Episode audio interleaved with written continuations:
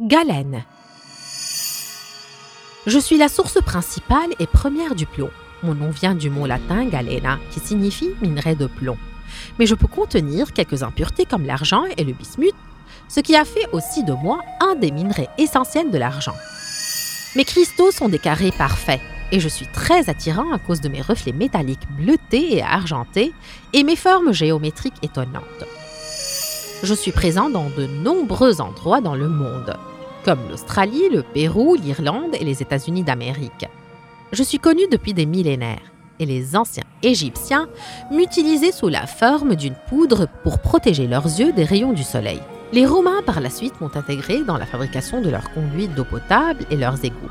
Au début du XXe siècle, j'ai servi dans la conception d'un récepteur radio et j'entre principalement dans la composition des batteries des voitures traditionnelles. C'est pourquoi je suis un minéral essentiel et utile depuis l'Antiquité.